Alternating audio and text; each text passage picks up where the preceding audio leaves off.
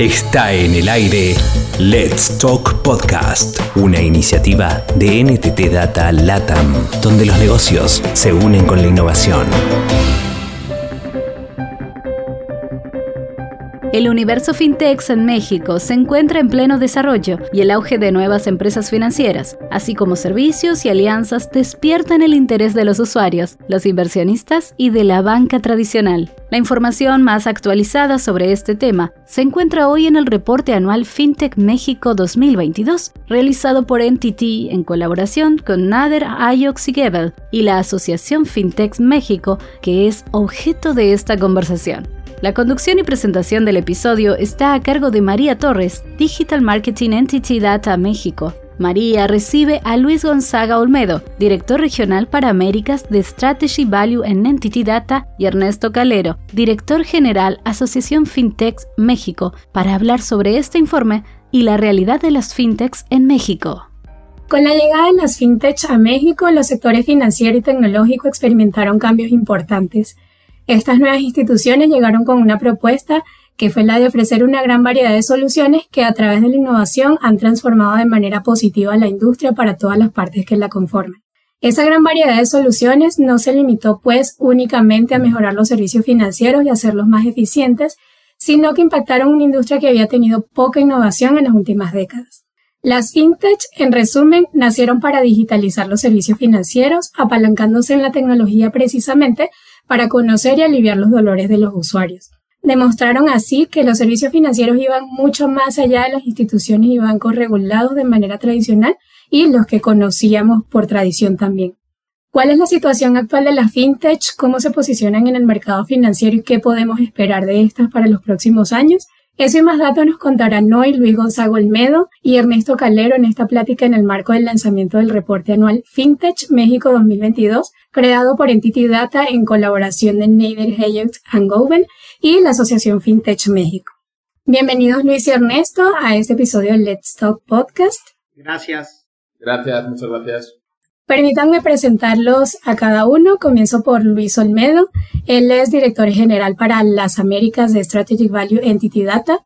Cuenta con más de 13 años de experiencia y una amplia trayectoria en el sector financiero. Es experto en desarrollo de estrategias, creación de nuevos modelos de negocio y ámbitos de Open Banking. Luis también ha tenido la oportunidad de colaborar en proyectos en más de 10 países y eso le da un conocimiento interesantísimo de las tendencias en el sector financiero. Además, ha sido parte activa del ecosistema fintech, que es lo que hoy nos trae acá, en los mercados en los que ha trabajado y pues México no podía ser la excepción. Por otra parte, Ernesto Calero es el director general de la Asociación FinTech México. Él es licenciado en Administración Financiera en el Instituto Tecnológico y de Estudios Superiores de Monterrey y además cuenta con una maestría en banca y mercado financiero por la Universidad Anáhuac y la Universidad de Cantabria. Ernesto ya tiene más de 19 años de experiencia en supervisión de instituciones financieras y se desempeñó como director general de supervisión de instituciones de tecnología financiera en la CNBV, donde además participó en el diseño y desarrollo de la ley FinTech y su regulación secundaria. Creo que dos invitados hoy eh, sumamente propicios y además partícipes directamente de este nuevo reporte que está próximo a lanzarse.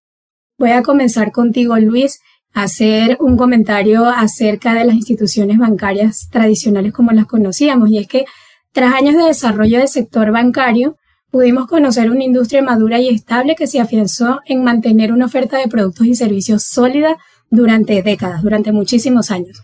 Pero ¿cómo afectó a las instituciones bancarias precisamente la irrupción de las fintech? Eh, sobre todo si nos podemos afianzar en el ámbito México. Perfecto, María. Bueno, pues antes de nada lo que quiero es dar la bienvenida a todos nuestros oyentes, dar las gracias desde, desde Entity Data a la Asociación FinTech y sobre todo a Ernesto, ya que es un placer pues, poder colaborar con la asociación en la realización del reporte de FinTech 2022 y poder dar una foto bien interesante de cuál es el estado de las FinTechs en el mercado. En un inicio era una visión de, de, miedo por parte de las entidades financieras tradicionales. Las entidades financieras tradicionales estaban un poco a la espera de ver cuál era el impacto que las fintechs iban a tener en sus negocios y la realidad es que el impacto ha sido positivo cada vez que estamos viendo pues cómo madura el, el mercado y el modelo, lo que vamos viendo es que complementa el valor de las entidades financieras tradicionales.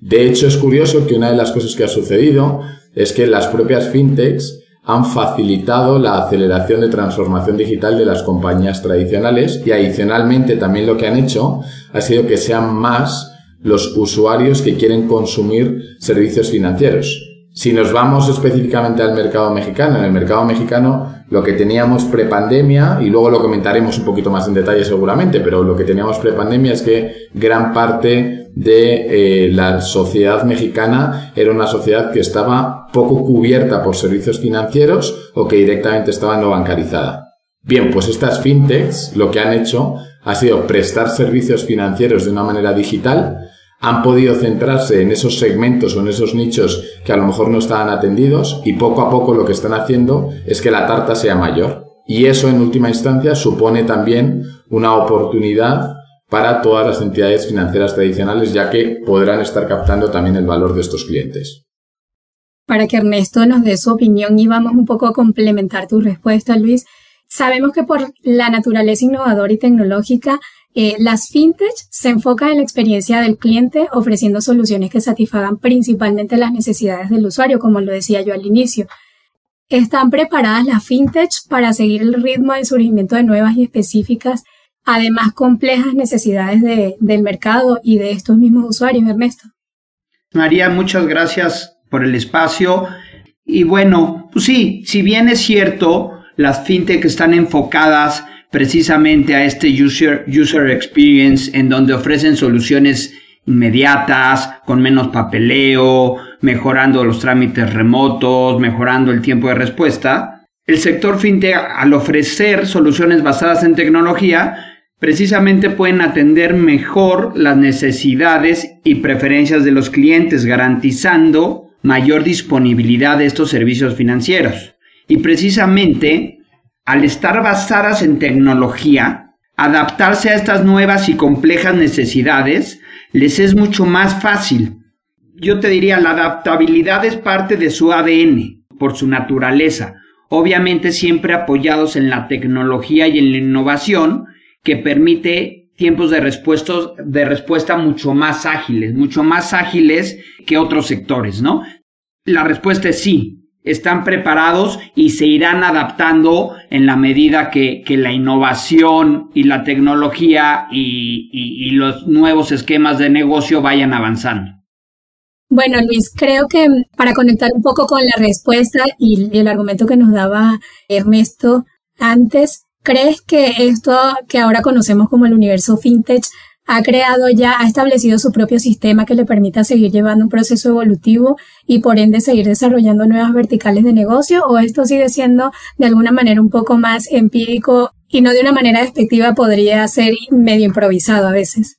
Mira, Ernesto ponía eh, un punto sobre la mesa que yo creo que es muy interesante, ¿no? Y que al final las fintechs son compañías, igual que nosotros dentro de Entity Data, que tienen en su corazón la tecnología y que cuando piensan en generar un valor diferencial hacia los clientes, utilizan la tecnología como un habilitador para generar ese valor diferencial. Y eso es lo que realmente les diferencia de las entidades financieras tradicionales. Y eso lo que permite es que el propio mercado fintech cada vez sea más maduro. Otro de los ámbitos es la confianza de los usuarios y de los clientes. Inicialmente, cuando salían las primeras fintechs, lo que sucedía en los mercados es que las personas, pues teníamos cierta eh, poca confianza hacia estas entidades. Eran entidades novedosas a las cuales confiarles tus ahorros, eh, pues no era una cosa que se hiciera de una manera tan alegre como se está empezando a hacer ahora. Ahora lo que está sucediendo es que muchas fintechs han demostrado que son exactamente igual de seguras que cualquier entidad tradicional y que efectivamente prestan un nivel de servicio y una calidad en el servicio y en la respuesta hacia los clientes igual de buena. Y por eso los clientes pues cada vez confían más y más en ellas. Y el tercero de los ámbitos, y aquí seguro que eh, también hablaremos más tarde porque es un ámbito que es para mí muy importante, es todo lo que tiene que ver con la regulación. Los reguladores poco a poco están dándose cuenta que tienen que reglar todo lo que tiene que ver con el universo fintech y que tienen que generar nuevas normativas que ayuden a estas entidades a prestar los servicios hacia los clientes. Y esto es algo que aquí en México, por ejemplo, pues el regulador poco a poco ha ido entendiendo y ha ido liberando normativas que están consiguiendo también y que están ayudando a que el mercado se madure. Como dice, retomaremos el punto de la regulación porque es algo sumamente importante y pues que básicamente eh, la novedad aquí y el tema de la seguridad creo que es un, o sea, un valor súper importante si ponemos una pirámide de necesidades de, de los usuarios. Ahora, Luis Ernesto, hay que hablar del elefante en la sala, el COVID-19 y la cuarentena mundial a consecuencia de la pandemia. ¿Cómo impactó tanto a las fintech y a la banca tradicional también la digitalización de los servicios financieros durante este periodo? Esto fue algo que absolutamente todos vivimos, desde la parte comercial, pedir comida, pedir ropa, pedir vestido, hasta la parte de los servicios eh, domésticos en sí, como el tema de electricidad, luz, todo, absolutamente todo lo vimos digitalizado por alguna u otra razón, para pagar, para pedir para contratar todo. ¿Cómo creen ustedes que fue el impacto? Si ambos me pueden dar su, visión y su análisis de este periodo. Creo que es difícil hablar de un impacto positivo del COVID, ¿no? Creo que la pandemia tuvo un impacto favorable en el sector financiero en general.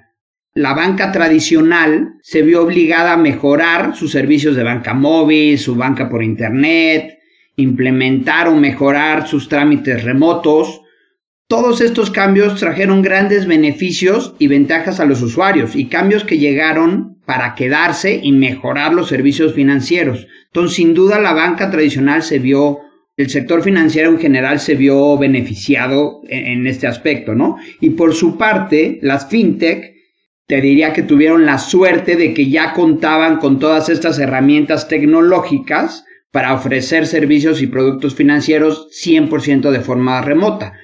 Al cierre de 2022 se tenían identificadas 650 fintechs activas en México, lo que representa un crecimiento de 26% respecto a las identificadas al cierre de 2021. Y si esto lo, lo, anualizamos en los últimos cuatro años, tenemos una tasa de crecimiento anual de 18%.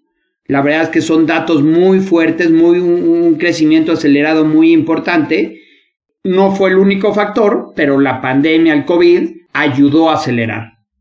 Muy en línea con lo que comenta Ernesto. ¿no? O sea, yo creo que uno de los puntos importantes es, claro, no se puede hablar de la pandemia desde un punto de vista positivo, ¿no? porque creo que eso es contraintuitivo, te diría, eh, María. Pero sí que es cierto que uno cuando se pone a mirar eh, qué sucedió en el sector financiero, ¿no? Y volvamos a tres años atrás, ¿no? Tres años atrás lo que sucedió es que las sucursales estaban cerradas, lo que sucedió es que la gente no podía salir a la calle, lo que sucedió es que la gente no podía ir a los establecimientos a comprar, etc.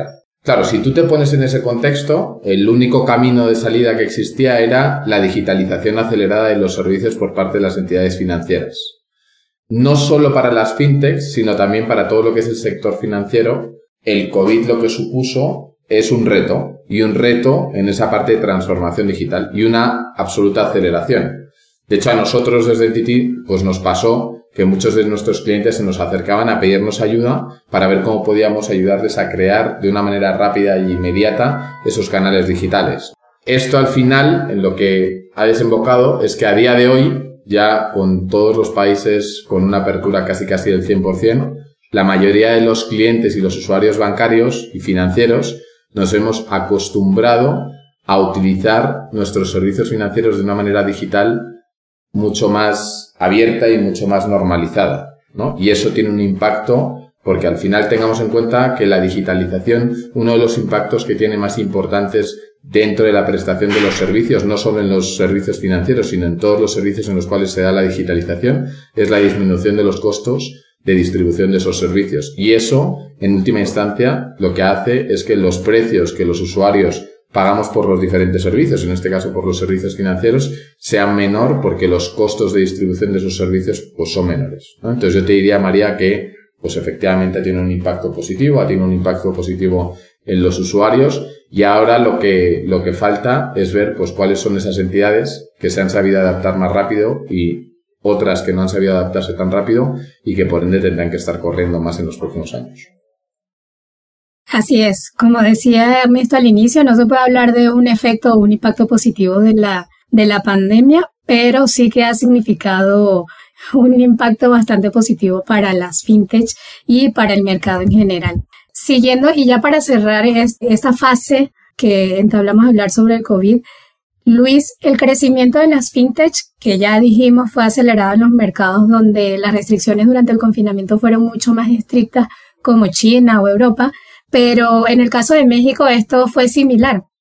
Sí, en el caso de México fue similar y le decía antes Ernesto con datos duros ¿no? de Finovista y yo os diría que el principal acelerador de este crecimiento es el e-commerce. Eh, la digitalización del consumo deriva necesariamente en la digitalización de un servicio financiero básico que es el pago. Y esto al final, cuando uno se pone a mirar lo que ha sucedido en el mercado mexicano en específico, lo que puede ver es que si bien es cierto que no tuvimos tantas restricciones de movilidad y eso pues eh, fue una suerte en comparación con otros países de Américas o con otros países a nivel internacional, la responsabilidad de los ciudadanos mexicanos y, del pueblo mexicano lo que hizo es que pues se fuese más hacia un consumo digital y hacia el e-commerce, ¿no?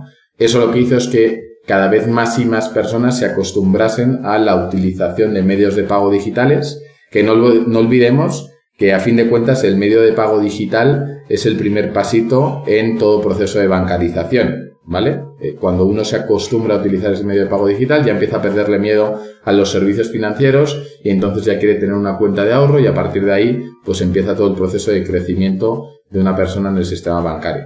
Yo creo que esto es algo que sí que hemos podido ver en, en México, es algo que estamos viendo con crecimientos tan espectaculares como el de Spin o como el de Nubank y es algo que vamos a seguir viendo pues con crecimientos o con iniciativas como Dimo, por ejemplo, que están lanzando las entidades financieras para que los usuarios se acostumbren a pagar con sus teléfonos móviles y se digitalice ese pago.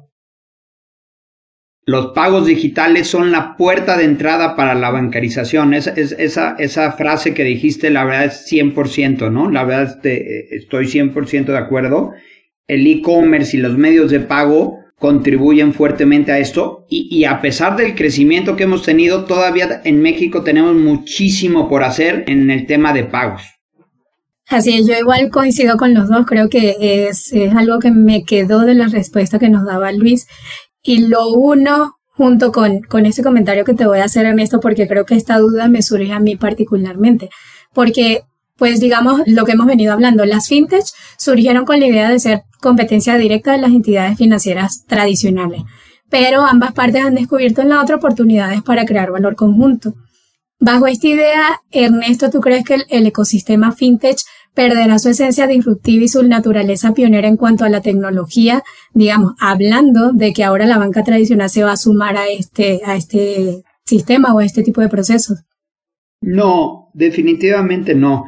Como bien señalas, tanto la banca tradicional como las fintechs han encontrado oportunidades para crear valor de forma conjunta. Yo estoy convencido que es mucho mayor el beneficio de trabajar de manera conjunta entre el sector tradicional y fintech que la competencia per se. La competencia siempre estará, pero trabajando de, de forma conjunta, como ya lo estamos empezando a ver, traerá mucho más valor al ecosistema, ¿no?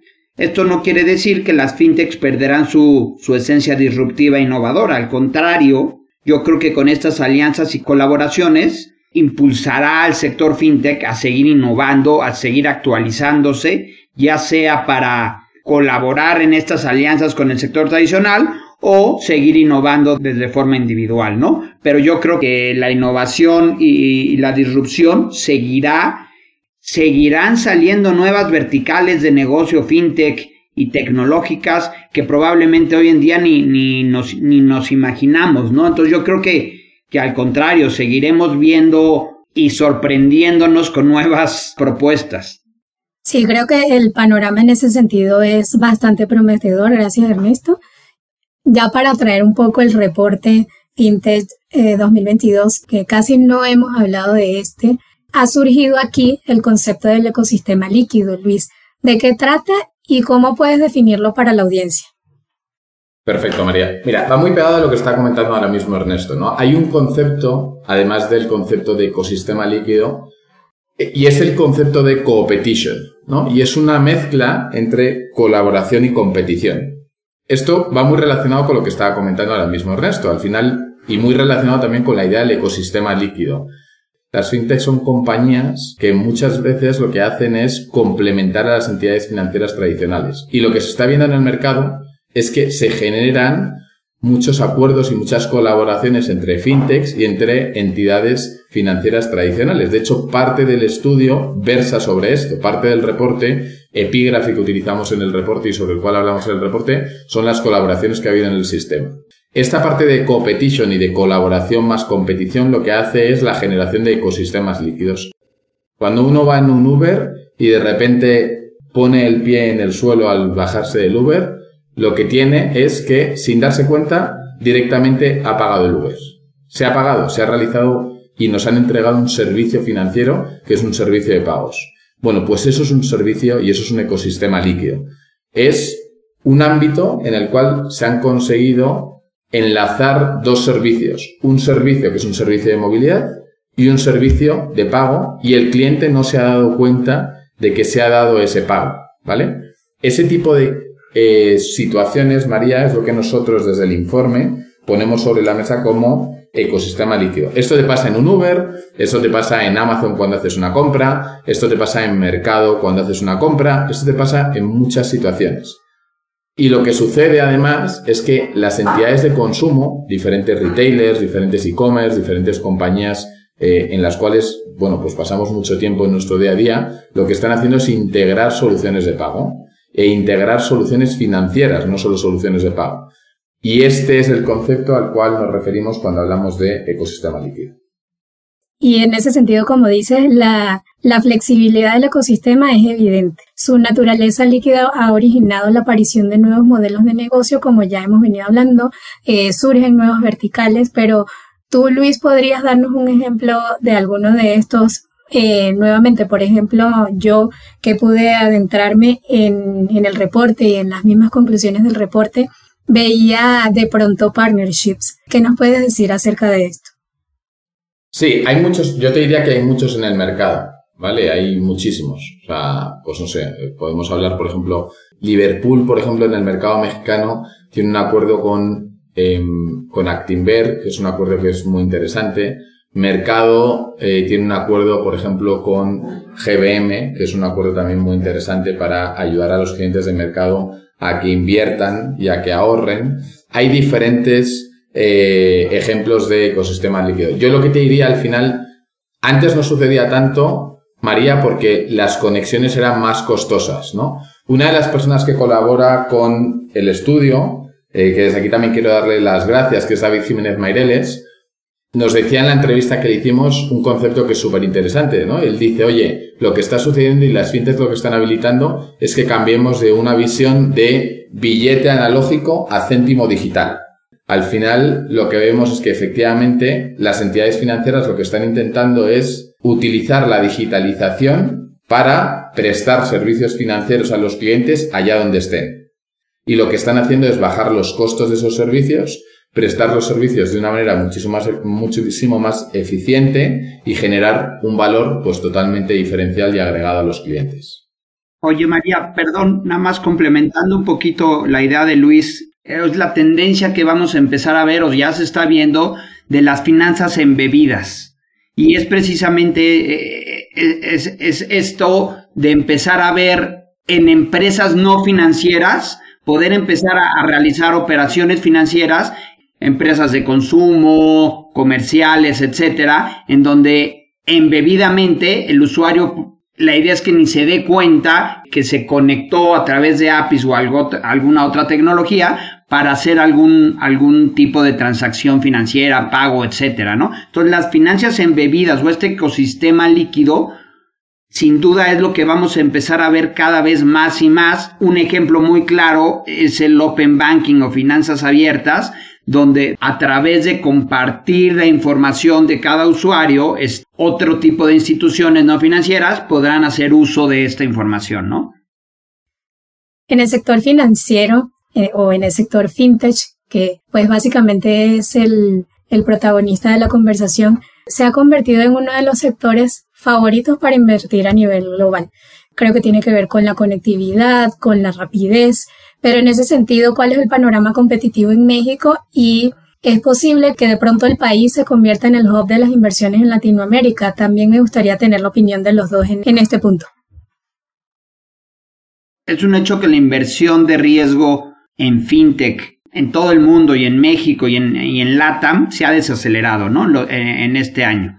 Y, y el año pasado empezó una desaceleración importante, con una importante caída en el monto invertido lo cual también hace un poco sentido y es un poco normal después de un 2021 donde hubo grandes inyecciones de capital, ¿no? Con un crecimiento fuertísimo en los montos invertidos. También es importante mencionar que si bien el monto invertido disminuyó, el número de deals o el número de proyectos en los que se está invirtiendo continúa creciendo lo cual refleja que se mantiene el interés de invertir en este sector y en, y en México en particular, ¿no? Entonces, si bien el monto con el que se está invirtiendo en cada proyecto sí ha disminuido, el número de proyectos está aumentando, ¿no? Entonces hay un interés por parte de los fondos de capital en riesgo de seguir invirtiendo en nuestro país, obviamente con mucho más precaución, tratando de buscar proyectos que lleguen a una rentabilidad mucho más rápido, etcétera, ¿no?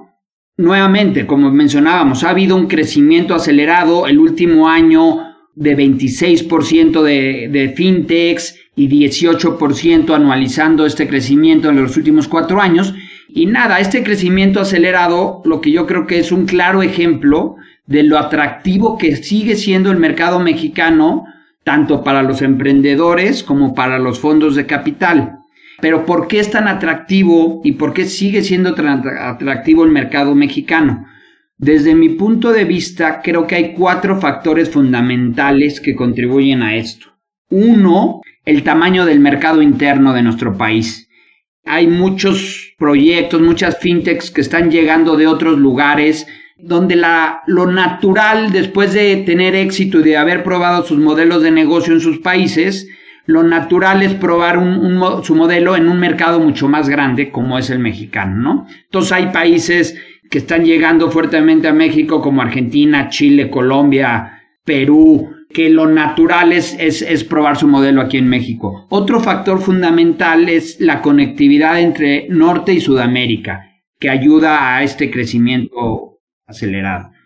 Tercero y bien importante también la ley FinTech. La ley FinTech, como, como saben, se, se publicó en marzo de 2018 y desde su creación lo que ha ayudado es a dar mucha certeza jurídica a todos los participantes.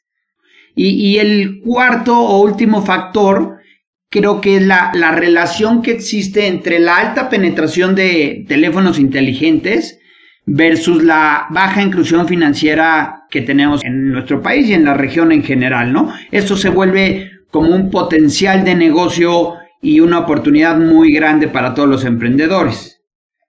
Pero para lograr esa consolidación es bien necesario que sigamos construyendo de la mano con las autoridades y el sector un marco regulatorio moderno, robusto, parejo y que fomente la inclusión financiera, la innovación y la competencia. Así es, gracias Ernesto. ¿Qué tienes para decirnos acerca de este mismo punto, Luis? Claves, ¿no? El primero de ellos, Ernesto decía tema de tamaño. Pongamos números sobre la mesa. Tengamos en cuenta, México es el décimo país con mayor población en el mundo. Y no solo eso, sino que además es la puerta de entrada, y Ernesto lo ha explicado súper bien, al mercado latinoamericano de habla hispana y muchas entidades europeas o norteamericanas o asiáticas que están triunfando en esos mercados lo que están haciendo es utilizar México como ese trampolín de entrada, ¿vale? Y no solo eso, porque dé acceso a todo lo que es el mercado latinoamericano, sino además, incidiendo también en ese tema de los puntos, y en un punto que hemos hablado varias veces a lo largo de la conversación, el tema de la bancarización, ¿vale? Según datos recientes, el 50% de la población mexicana no está bancarizada. Es decir, eso quiere decir que existe una oportunidad absolutamente gigante delante nuestro y que tenemos que ir a por ella. Y el ejemplo de que se puede ir a por ella es, pues, por ejemplo, lo que ha hecho el regulador en Brasil con Pix, que ha conseguido que con un medio de pago muy sencillo, mucha de la gente o mucha de la población que antes no utilizaba ningún tipo de servicio financiero empieza a utilizarlo. Segundo punto importante que decía antes eh, Ernesto, toda la parte norte-sur, totalmente de acuerdo. Ley FinTech, el tercero, totalmente de acuerdo. Totalmente de acuerdo. Y yo creo que hay uno de los puntos que, eh, que, no comentaba Ernesto, pero que a mí sí que me gustaría señalar, ¿no? Y que esto, de hecho, nosotros dentro de Entity Data también lo vivimos. Y es el talento. Hay que tener en cuenta que México es de Américas el país donde más talento STEM tenemos, ¿vale? El país donde más talento tecnológico tenemos. Tenemos la suerte de tener grandes universidades y grandes centros formativos de capacidades tecnológicas. Tenemos la obligación de generar en México un hub que ayude a acelerar esa transformación en toda Américas. Ya hemos dejado este punto un par de veces atrás, que sería hablar de la regulación, que es un terreno que se ha visto obligado a adaptarse porque pues ya lo hemos hablado, es un tema que no existía, las fintech no existían, pero ¿cuáles son las reglas del juego en México actualmente, Ernesto? Como ya comenté, e, en marzo de 2018 se publicó la ley fintech, mediante la cual se buscó regular principalmente dos tipos de instituciones, las instituciones de fondo de pago electrónico, que son los wallets, las billeteras, y las instituciones de financiamiento colectivo de, o crowdfunding, ¿no? También con esta ley y sus disposiciones secundarias se regulan los modelos novedosos, los activos virtuales y las APIs, mediante las cuales digamos es el open banking.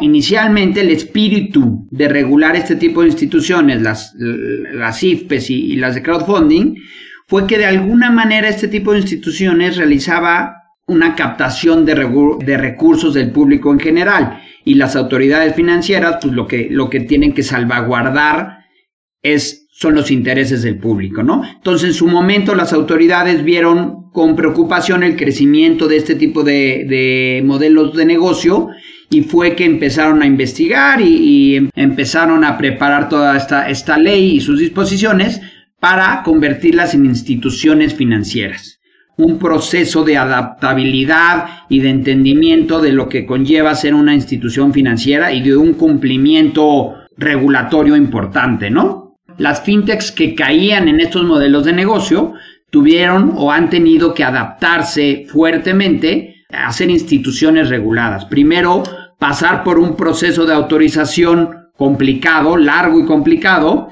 y, segundo, pues ya una vez autorizadas, pues adaptarse a estos procesos de supervisión complicados, a una regulación muy conservadora y limita los modelos de negocio que originalmente traían las empresas, ¿no? Y, justo, ¿no? La ley FinTech está por cumplir ahorita en marzo cinco años desde, desde su publicación. Bien necesario que se realice una revisión a fondo de la regulación actual hay, varios temas pendientes o temas que ajustar en la regulación actual que están siendo de alguna u otra manera barreras de entrada o barreras de crecimiento para este tipo de empresas, como por ejemplo tenemos pendiente la regulación de Open Banking en México que, que es bien importante y cuando tengamos esta regulación bien implementada en México, va a ser completamente disruptivo y va a detonar que, que el sector digital en general crezca de manera mucho más acelerada. Tenemos el tema del banking as a service, tenemos el esquema de modelos novedosos o, o, el sandbox, que si bien la regulación lo contempla, la forma en que está estructurada la regulación no ha permitido que al día de hoy haya ninguna autorización de estos modelos novedosos tenemos el tema de, de las IFPES o los wallets, que les es bien complicado monetizar o hacer rentable sus planes de negocio, ¿no? Este, tenemos el tema de la segunda nube, en fin, tenemos varios, varios temas regulatorios que se deben de mejorar y que como toda ley es perfectible y mejorable, ¿no? Es una ley nueva donde todos estábamos aprendiendo en este momento y creemos que es un buen momento para hacer una revisión a fondo de, esta regulación. Otro, otro tema también bien importante es el proceso de autorización como tal, ¿no? El proceso de autorización en algunos casos de este tipo de instituciones, en algunos casos lleva ya más de tres años sin lograr la autorización final, ¿no? Esto sin duda se está convirtiendo en una barrera de entrada para nuevas fintech, nuevos emprendedores, ¿no? Entonces es necesario revisar de la mano de las autoridades lograr tener un, proceso de autorización más ágil, más expedito, evidentemente siempre cuidando los aspectos regulatorios y de control que, que las autoridades financieras deben de cuidar, ¿no? Pero bueno, creo que, creo que del tema regulatorio podríamos hablar este, largo y tendido. Aquí les dejo como un, pequeño panorama de, cómo estamos hoy en día. Gracias, Ernesto. Creo que igual y, y, los actores de este sector lo entienden mucho más que yo quizás. Esto va a ser un proceso sumamente paulatino, es lo natural y es lo que debemos esperar. Eh, ahora entrando como a un dato precisamente dentro de, de este reporte, se sabe o se llegó a conocer que hay una porción del ecosistema fintech en México que aún no está regulado. El cliente en sí puede distinguir entre uno y otro, es decir, entre el que está regulado y entre el que no. En ese caso, esto influye en la toma de decisión del usuario. Ernesto. Sí, a ver, desde la creación de la ley se creó mucha, no incertidumbre, mucha confusión entre qué es fintech regulada y qué es fintech no regulada, ¿no? Entonces, se abrió como a dos partes, fintech regulada y no regulada. Fintech regulada es, es una parte muy pequeña dentro de todo el pastel de fintechs y modelos diferentes, ¿no? Como decía hace un momento, las fintechs reguladas, el espíritu de regular este tipo de instituciones es que de alguna u otra forma realizaban una captación de recursos. Todo el, el sector fintech no regulado no realizan esta captación de recursos, ¿no? Por lo que el riesgo de, hacer alguna operación, de estar con ellos, es mucho menor. No obstante, es, siempre está la confusión si es regulada, si no es regulada, ¿no? En cuanto a la pregunta si se puede distinguir o no, sí, claro, claro que se puede distinguir y cuando alguna persona, algún usuario va a hacer uso de una fintech que esté realizando una captación de recursos, es decir, que le esté entregando su dinero a, la, la empresa tecnológica, la sugerencia es que revisen en el padrón de entidades supervisadas, es el PES de la Comisión Nacional Bancaria. Ahí están listadas todas las ITFs, instituciones de tecnología financiera, autorizadas y en operación que existen hoy en día. Cada que se, autoriza una, una, entidad de este tipo, la comisión actualiza este padrón de entidades supervisadas, por lo que cualquier usuario, cualquier persona puede consultar este, este padrón y cerciorarse, validar de que efectivamente esa empresa esté autorizada por la Comisión Nacional Bancaria y de Valores. Así es, creo que hay respuestas no encontradas mientras se trata de definir y como tú dices, de, de terminar de desarrollar y además perfeccionar, perfeccionar la ley fintech y todo lo que tiene que ver en materia de regulación. Pasando, digamos, a otro punto, pero igual relacionado al tema regulatorio, Luis, desde tu experiencia, ¿cómo afecta o impacta la competencia en el sector financiero, hablando tanto de las instituciones eh, bancarias tradicionales como la fintech? ¿El tema regulatorio beneficia o de alguna manera quizá contrarresta a las instituciones bancarias tradicionales o no es así? A ver, yo lo que te diría, María, es la regulación es absolutamente necesaria y más en un sector como el sector financiero. Decíamos antes y poníamos el ejemplo de la importancia de la confianza del usuario en los servicios que se le están prestando. Por eso, y esto es algo que además de hecho en el propio reporte FinTech 2022 hablamos varias veces, es muy importante que el regulador trabaje sobre esa parte de la regulación de entidades fintechs de una manera más rápida y que además pues se establezcan, como bien decía antes Ernesto, unos mimbres regulatorios que protejan al consumidor. Recordemos que las regulaciones realmente lo que tienen que hacer es proteger a los consumidores de los servicios. En términos de el impacto que esta regulación tiene, yo creo que tiene un impacto positivo, ¿no? O sea, lo que teníamos antes era un mercado en el cual había entidades financieras que prestaban un servicio que no estaba normado y eso al final puede generar diferentes asimetrías en ese sector. Si tú al final lo que tienes es, oye, pues unas mismas reglas para todas las entidades, esto lo que supone es que todos tienen que cumplir con esas reglas y sobre todo lo que supone es que el cliente está protegido.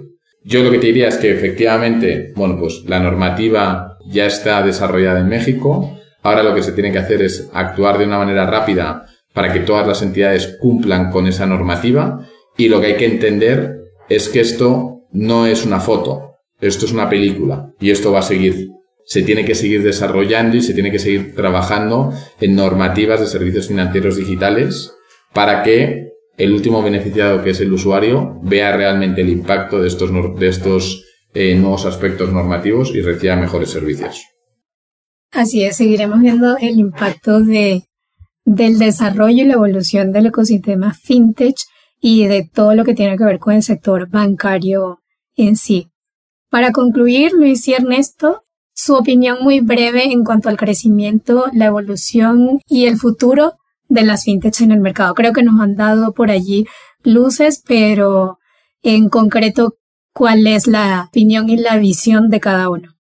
Creo que el interés por el sector fintech sigue creciendo y este año, sin duda, creo que será un año de consolidación en donde veremos algunas fusiones, adquisiciones, en donde veremos cada vez más alianzas y colaboraciones entre el sector tradicional y fintech. También empezaremos a ver cada vez más, como ya lo estamos viendo, el surgimiento de nuevos bancos 100% digitales o spin-off de, de bancos o o bancos adaptándose a modelos más digitales, más tecnológicos.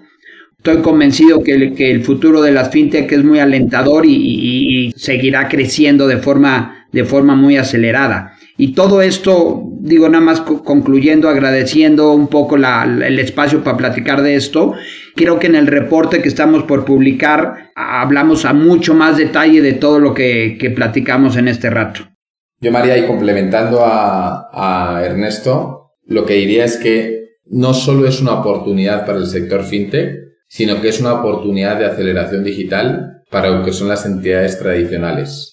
Al final, lo que nos encontramos ahora mismo en el mercado mexicano es un mercado que demanda servicios financieros digitales, que cada vez además los consume de una manera más alegre y de una manera eh, más abierta, y eso supone una oportunidad no solo para las fintechs, como decía, sino también para las entidades financieras tradicionales. Si eso además lo unimos al punto que yo creo es muy relevante que decía Ernesto, que es el tema de la colaboración, eso lo que supone es que, oye, pues cuando uno genera un ecosistema colaborativo, hay siempre oportunidades para todos y las oportunidades son exponenciales, ¿vale? Entonces hay que trabajar con ello. Y yo quiero terminar esta charla y, y de nuevo agradecer a todos nuestros oyentes con una idea y esta idea, eh, Ernesto no me dejará mentir que fue una de las ideas que hablábamos al inicio del reporte cuando empezamos a estructurarlo, y es que tenemos que conseguir que México sea el hub o uno de los hubs más importantes de la región en términos de fintech, ¿vale? Tenemos las capacidades, tenemos la realidad local, tenemos el posicionamiento geográfico, y yo creo que es uno de los ámbitos en los cuales pues también se tiene que trabajar desde todos los diferentes stakeholders del mercado. Muchas gracias, Luis y Ernesto. Yo me tomo el atrevimiento de, de extraer un par de conclusiones de esta conversación, porque aunque el universo fintech, pues como ya lo hemos hablado durante estos minutos, resultó victorioso desde su concepción y caló en el mercado entre sus usuarios potenciales sin duda.